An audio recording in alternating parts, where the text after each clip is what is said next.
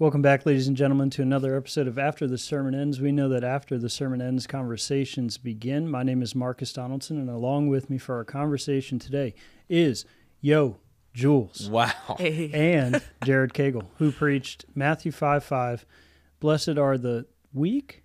Nope. Nope. Blessed are the meek, for they shall inherit the earth. My man. So talk to me about it, Jared. Yeah, meekness, uh, Marcus's favorite, is not weakness. Mm-hmm. Uh, actually, it's strength under control, or power under control. Uh, ultimately, Jesus here is talking about the meek. He, he's speaking to to kingdom citizens, and the we know that our power, our authority, our strength comes from our source, um, and ultimately, the Holy Spirit residing in us as Christians is cultivating in us this meekness, which is this power, this strength under control.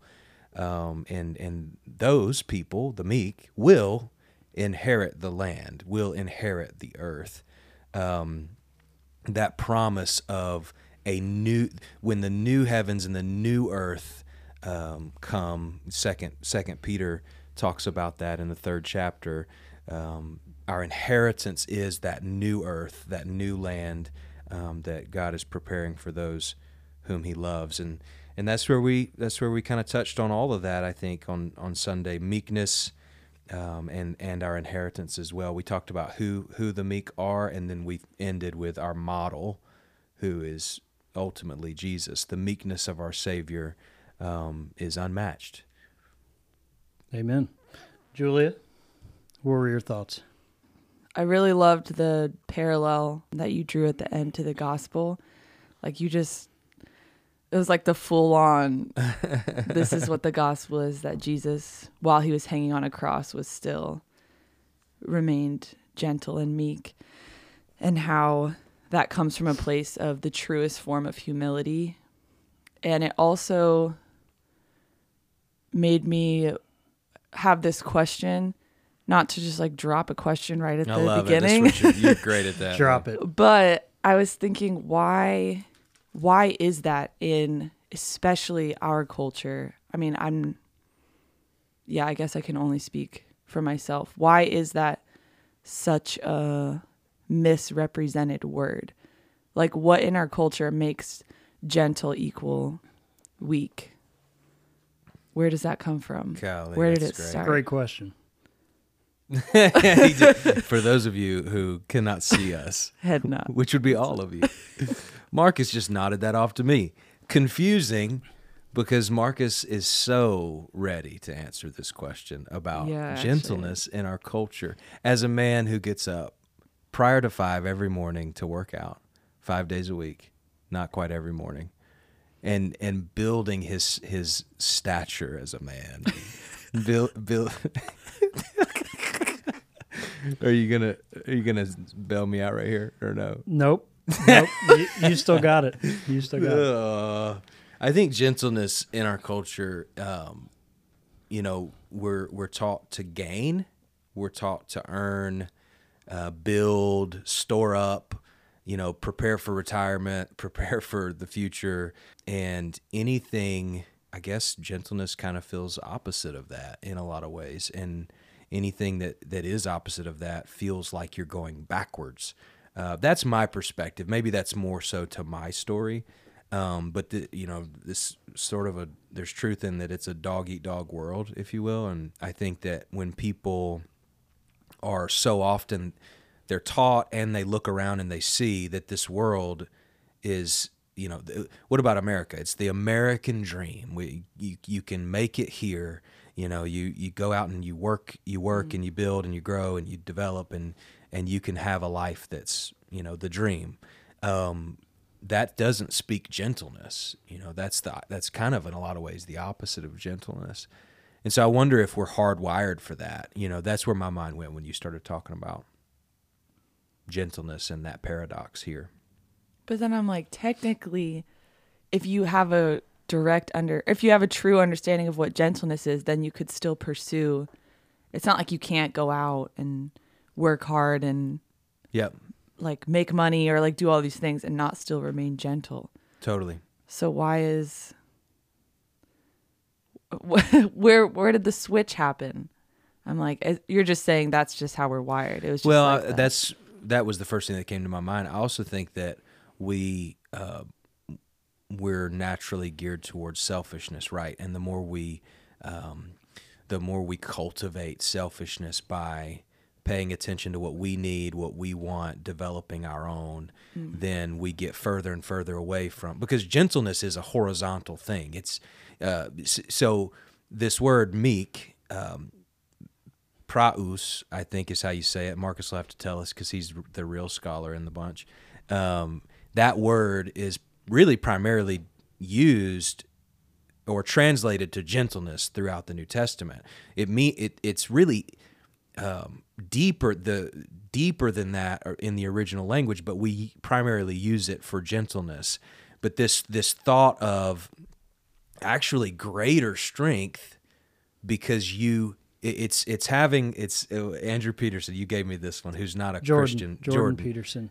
Uh, um, meek, it's yeah. It's it's knowing how to use your sword and, and how to wield it, but keeping it sheathed instead. Keeping it sheathed instead. Yeah, um, I, yeah. I I think that I think that when you think about that in in the context of our own day to day life, we don't carry around swords, but we do carry around pedigree and resume and bank accounts and family history, and we want that to be um, we want that to look good to the world. And yeah. when we have a selfish when when that is added to a selfish mentality, then we're we're just building up our own self, and that's yeah. not you you're not gentle when you're tearing other people down. You're not gentle when you're achieving, achieving, achieving, and not caring for other people around you. I think this idea of meekness is meekness to our fellow man, loving God first and loving others.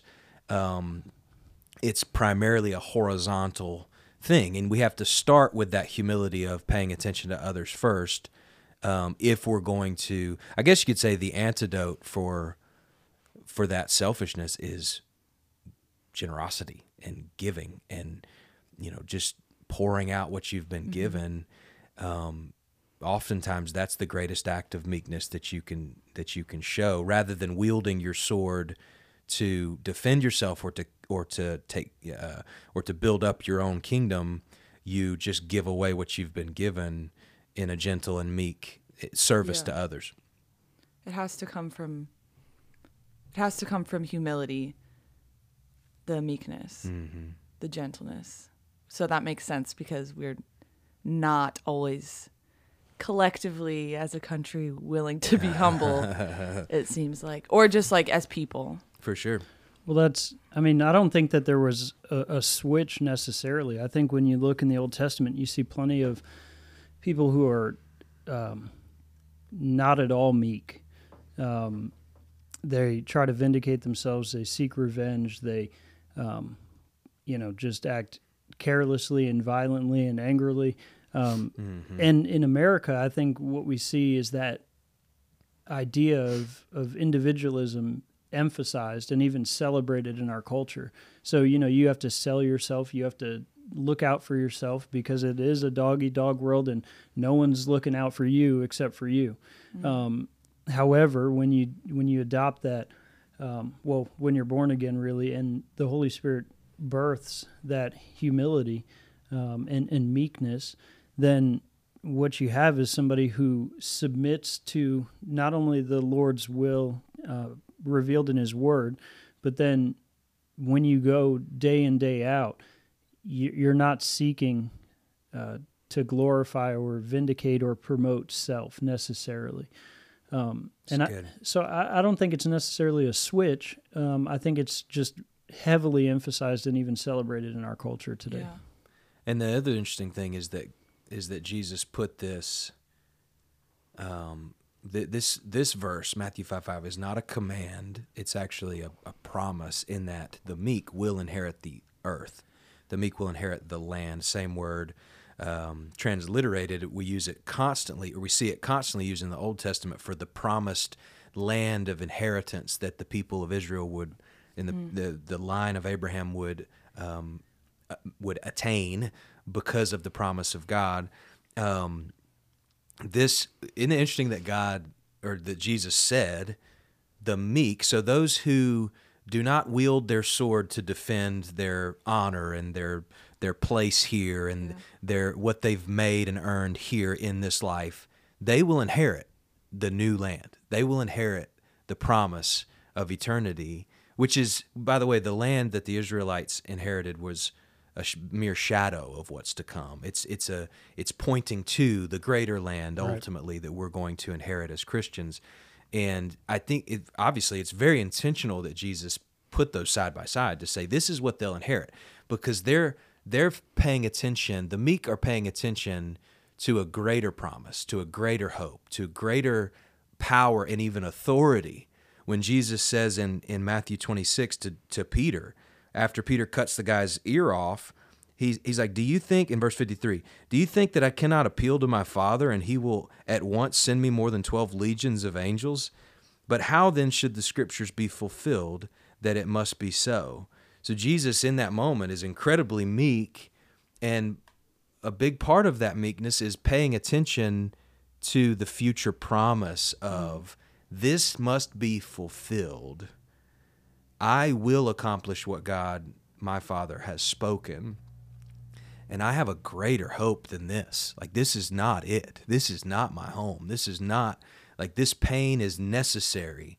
But when on the other side of that pain is fulfillment of, of inheritance and promise. Um, and I think we, too, need to take that same attitude into our day-to-day lives. What's interesting about that is a Roman legion was six thousand soldiers. So uh, twelve, twelve legions would have it. been seventy-two thousand angels, which in uh, Second Kings, um, Second Kings Uh, nineteen thirty-five, a single angel yeah. killed one hundred eighty-five thousand wow. men.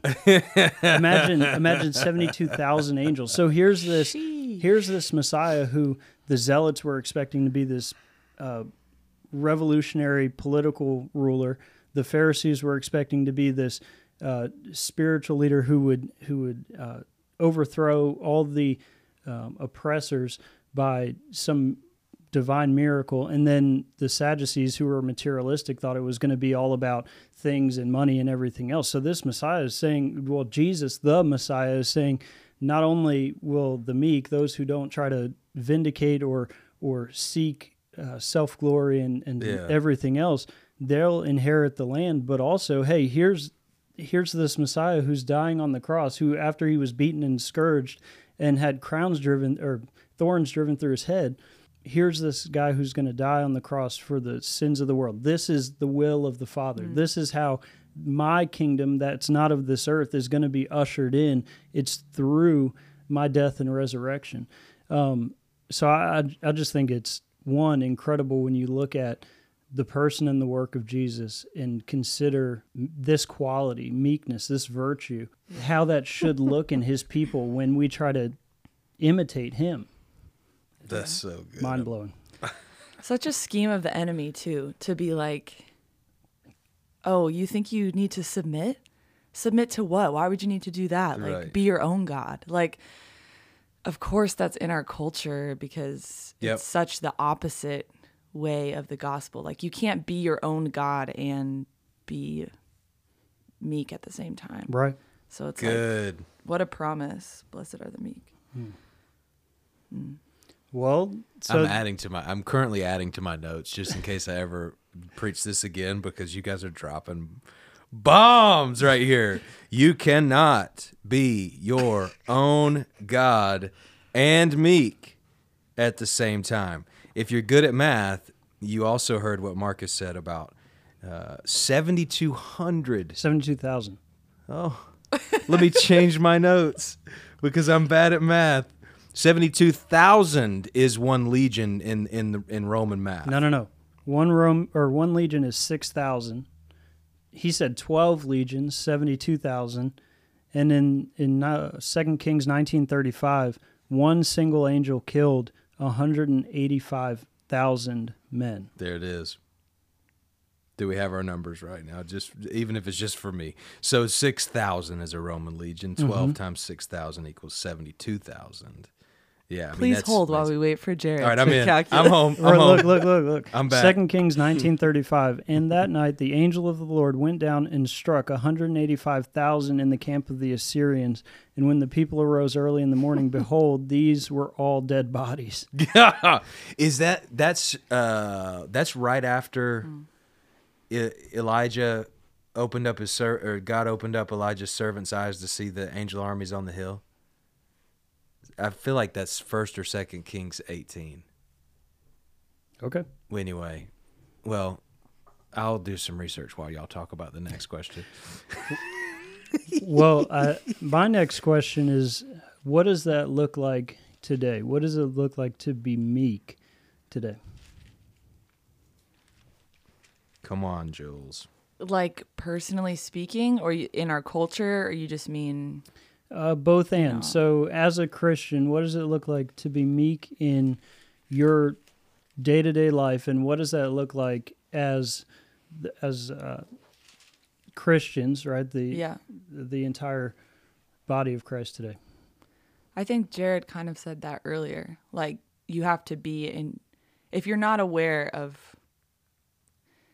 of how God is moving or who he is in your life, then like you're going to constantly try to take control, which is not meekness, which I feel like we've already established. So I think just in every moment, no matter what it is, being willing to submit to what the Lord has, whatever that looks like. Um, that's not a super like... perfect answer. It's a great answer. Just always submit. Yeah. But really.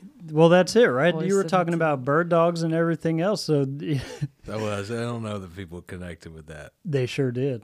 You I sure? got it. Whenever you were saying it, I was really picturing it in my head. I love that. You were like, the dog trembles at the fact that it wants yeah, yeah, to yeah. go in for the kill or like yeah, attack, it's real. But it doesn't. It's so natural for them to do that.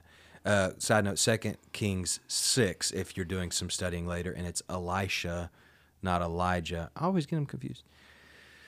So bird dogs in the point, like in action, when they've been trained to do this, they're holding their point with their arms up, their tail out. They're they're like stoic in this moment. But you can see, if you're close enough, their body literally shaking. With they want to get in there to get the birds. Uh, and I think that's such a good picture of...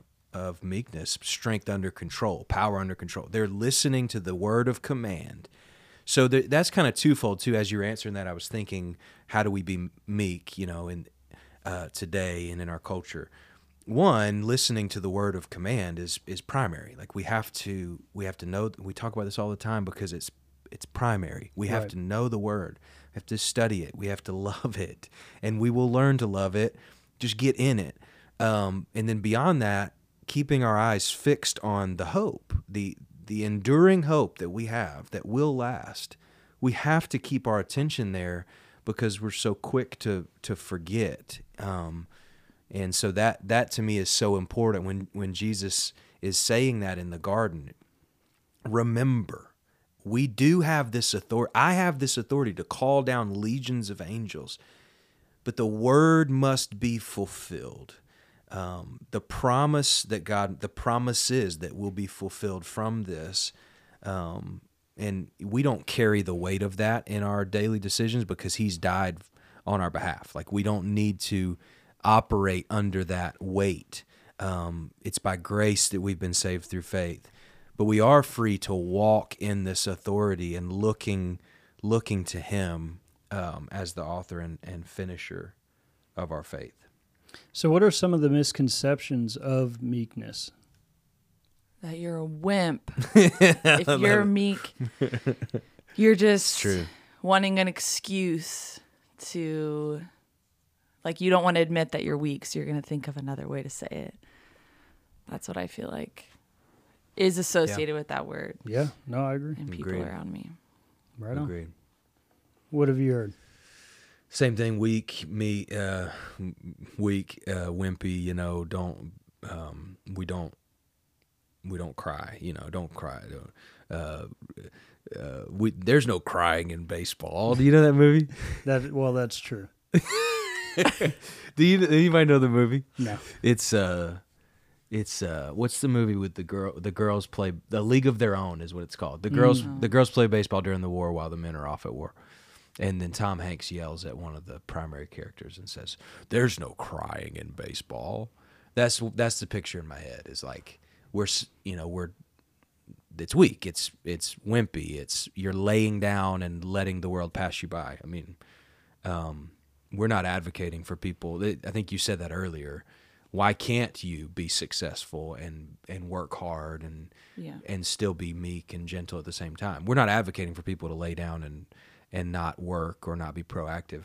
Um, but it is that under command, you know, strength under command. Uh, and we wielding that authority without throwing it around for our benefit mm-hmm. um, is a primary mark of, of kingdom citizens. Um, and we're going to cry while we do it, you know? There, it's crazy to think that there were instances where people... I mean, even while Jesus was dying, where people looked at him and were like, he must be weak because of his actions. So I think as believers, we have to be willing to accept the fact that there are going to be times when people look at us and are like, oh, you're letting people walk all over you. Or, oh, you're like, like you just said, I'm not advocating that you should yeah. lay down and let people like, you should have boundaries for your life and goals for your life. I just think... yeah, the world might look at you sometimes when you're walking with the Lord and be like, why don't you just respond like this? Or like, why right. don't you snap back at them? Or why don't you... That T S A agent... take action. At the airport that just gave it yeah. to me. Actually, yeah, that's so relatable. They're so mean sometimes. Uh, it would be easy to do that, but yeah. that's not... it's not the way. That satisfaction is only for a split second, and it's such a lie that that it will like prove anything, you know? You think about the power of like in those moments when the T S A agent is just being horrible to you and you're like about to crumble. Think about the power in your smile, you know? Like I It's it's the killing them with kindness you thing. Love but it. One single tear coming out of one eye, yeah. but I'm still smiling. It's it's like a it's like you know what, I don't I don't need to respond to that right now, you know. And it takes me back to that Psalm thirty-seven. I don't know if you were going there or not, um, but to me this this uh, paradox between, or really it's more of a comparison in Psalm thirty-seven between the meek and the evildoers or the wicked. And he's David's painting a picture of what it looks like to be meek. Fret not. Verse three says, trust in the Lord and do good. Dwell in the land and cultivate faithfulness. Like that's that's meekness. Waiting on God mm-hmm. uh, and cultivating faithfulness while we dwell, while we're planted in the the season that he has us in, the land that he has us in, and doing good while we're there. Verse four, delight yourself in the Lord, and he will, he will give you the desires of your heart. Commit your way to the Lord, trust in him, and he will act. He will, verse six, bring forth your righteousness as the light and your justice as the noonday. He's the, he, vengeance is mine, declares the Lord. In uh, verse seven, be still before the Lord and wait patiently for him. This, this posture is, that's what meekness looks like. We, that's how you proactively Um, live while remaining meek. It's just a, it's a committing ourselves to him daily and submitting to that authority and wielding the power that we've been given appropriately um, while doing what he's called us to do. Yeah, you can't respond the same to somebody, a T S A agent or or anyone really. There's so many moments where I like have you know, I'm like, oh, that would be so good to say. I'm just going to like, like my flesh wants to act out. And then the Holy Spirit will just remind me of like, is that what I died for? Like in his kindness, he just reminds me like of mm. how he lived and what he's done. And I'm like, you can't respond the same right. when you are constantly fixated on like the truth of of what the gospel is. Like you can't. It's good. Like the bird dog. Yeah. yeah, it. I'm shaking like a bird dog. Yeah. it's just gonna, Even when saying? your flesh is like, I need to just, they deserve it. That's a good word. You just submit yeah, and trust in the Lord. That's good. Well, thank you very much for listening. I hope you heard some good stuff. I hope that as we continue to study uh, Jesus' Sermon on the Mount, that you'll be edified by it. And if you're really excited to hear more about it, please join us on Wednesday nights at six for small group at City Church. And then we would love to have you Sundays at ten uh, to join us as we preach and teach the Word and worship the Lord together as a community of believers. Until next time.